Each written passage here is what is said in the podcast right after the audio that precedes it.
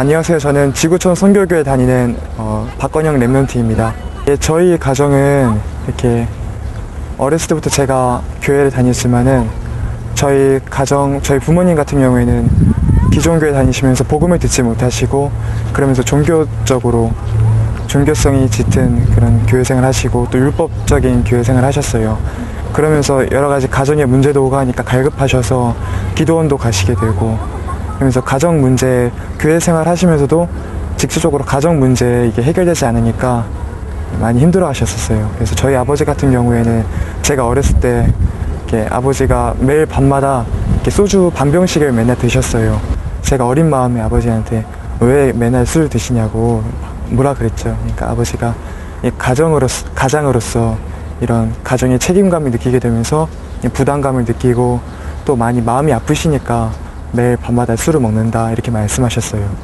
어, 저희 아버지 성격을 그대로 닮았는지 좀 내성적이었어요. 그래서 친구들 간의 관계 같은 거 학교에서도 이렇게 대인관계 하면서도 사람들과 함께 있는 것이 좀 부담스러웠어요. 그래서 대인관계 능력이 좀 부족하였고 그런 면에서 다른 친구들은 친구도 잘 사귀고 이렇게 대화도 잘하고 애들을 잘 이끌어가고 리더도 되고 하는 거 보면서 참 부럽다 이런 생각도 많이 했어요. 그러면서 이게 다른 게 아니라 저희 아버지에게 내려온 저의 영적 문제구나. 혼자 생각하고 혼자 고민하고 마음에 담아두는 이런 것들이 내 영적 문제고 내 그런 문제구나라는 걸 발견하게 되었어요. 고2 때 저희 교회 문제에 오게 되었고 그러면서 저희 부모님이 먼저 다락방 교회에 가게 되었어요. 그러면서 제가 고2 때 먼저 저한테 다락방을 연결시켜 주셔서 그 교회 집사님이 오셔서 저랑 같이 말씀 공부 나누게 되었고 그러면서 저는 말씀 속에서 이렇게 차차 답을 얻게 되었어요. 아, 제가 그때 처음 메시지 들었을 때는 저는 어렸을 때부터 교회 다녔지만은 예수가 그리스도라는 그 답이 없었어요. 그러니까 진짜로 어렸을 때부터 고민이 하나님이 살아계시는가. 그리고 믿음이 없었어요. 그러면서 먼저는 예수가 그리스도구나 이 답을 듣게 되면서 처음에는 이 말씀이 너무 좋았고 좀 신기했었어요. 그러면서 계속 듣게 되면서 이게 내게 정말로 중요한 메시지구나. 예수가 그리스도란 이 복음이 내 정말 답이구나라는 걸 발견하게 되었어요. 그때 계속 말씀을 들으면서도 저는 어땠냐면은 어 말씀이 너무 좋으니까 그 말씀 전해주시는 메신저가 너무 좋잖아요. 잘해드리고 싶은데 계속 말씀 들으면서 제가 자는 거예요. 저도 정말 그러고 싶지 않은데 말씀이 너무 좋은데 계속 졸았어요. 근데 그 나중에 보니까 그게 이 영적으로 많이 문제가 와 있으니까 그런 면에서 사단이 속인 거라는 걸 발견하게 됐어요.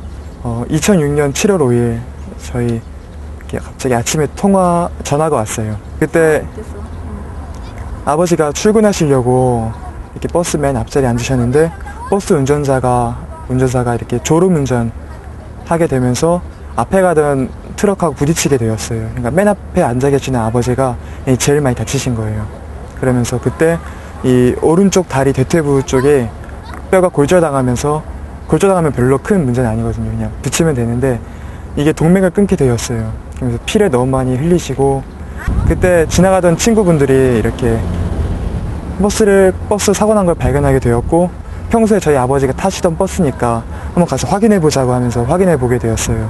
그러면서 저희 아버지를 발견하게 되었고 급히 119 전화해서 응급차로 이렇게 병원까지 후송하게 되었어요. 나중에 병원에서 하는 말이 5분만 더 늦었으면 아버지 돌아가셨 돌아가실 뻔 했다고. 그날 바로 음, 10시간 수술하게 되었어요. 의사 선생님이 뭐라고 말씀하셨냐면은 수술을 안 하면 95%는 돌아가시고 수술을 해도 잘 모르는데 합병증이 온다. 그 합병증들을 A4 용지에 써주셨는데 꽉 채워주셨어요. 이걸 보면서 정말로 큰 수술이구나. 그 후로도 16번, 한 20번 정도의 수술을 계속 2년 동안 계속 받게 되셨어요. 수술하고 그 후로도 계속 중환자실에 계시면서 되게 위험한 상황이었어요. 그래서 제가 한 번은 리더 수련회 있는데 갑자기 전화가 왔어요. 그래서 지금 아버지 위급하신데 진짜로 숨이 넘어가실 것 같다. 너무 위험해서 오늘 밤은 넘기기 힘들 수도 있겠다라고 의사 선생님 얘기한다. 이런 얘기가 나올 정도로 매일매일 이렇게 하루하루가 고비였고 숨이 넘어가는 상황이, 상황이었어요. 또 아버지 사고 난 그 주간이 어, 수요일이었거든요. 7월 5일. 수요일이었을 거예요. 근데 그 주간 강단 말씀이 뭐였냐면은, 어, 난관을 뚫는 기도라는 말씀이었어요. 그 속에서 저희 가정이 붙잡은 말씀이 피언약 붙잡은 자 중심으로 하나님이 모든 것을 바꾸신다. 이 말씀을 주셨고 저희는 이 말씀 붙잡고 기도했어요. 그때 저희 가정을 하나님이 하나 하나씩 인도하시면서 그 고비 속에서 하나씩 다 뚫게 하셨고 나중에 신부전증이랑 또 다리를 절단할 수도 있, 절단해야 된다 이런 얘기도 나오고 많은 문제들이 왔는데 그것들 하나하나 하나님이 다 바꿔 나가시면서 하나님이 하시는 일을 보게 되었어요. 3개월 후에 저희 지교회에서 이렇게 무당촌으로 전도 캠프로 갔어요. 근데 저랑 저희 선배랑 둘이서 형이랑 같이 가게 되었는데 무당 그 아주머니랑 주로 선배랑 얘기했어요. 저는 뒤에서 구석에 앉아서 서기를 하게 되었죠. 막 적고 갑자기 저를 딱 보면서 얘기하시는 거예요. 너희 부모님이 일찍 돌아가실 거다. 그래서 저한테 그게 충격이 됐죠.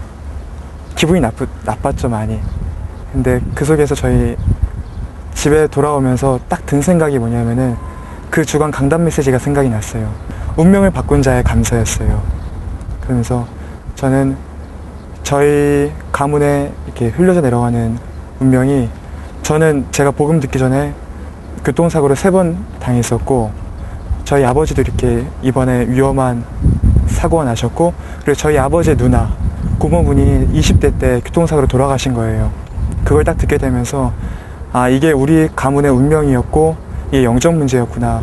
그러면서 하나님이 강단 메시지 통해서 그걸 알려주시고 우리가 이 운명을 바꾼 운명에서 해방된 가정이라는 것을 알려주시기 원하시는구나. 그래서 저희는 그 사건 이후로 이렇게 말씀이 성취되는 거구나라는 것을 보게 되었고 하나님이 살아서 말씀으로 우리 함께 하시는구나 이것을 체험하면서 이제는 아침마다 이렇게 카세트를 틀어요.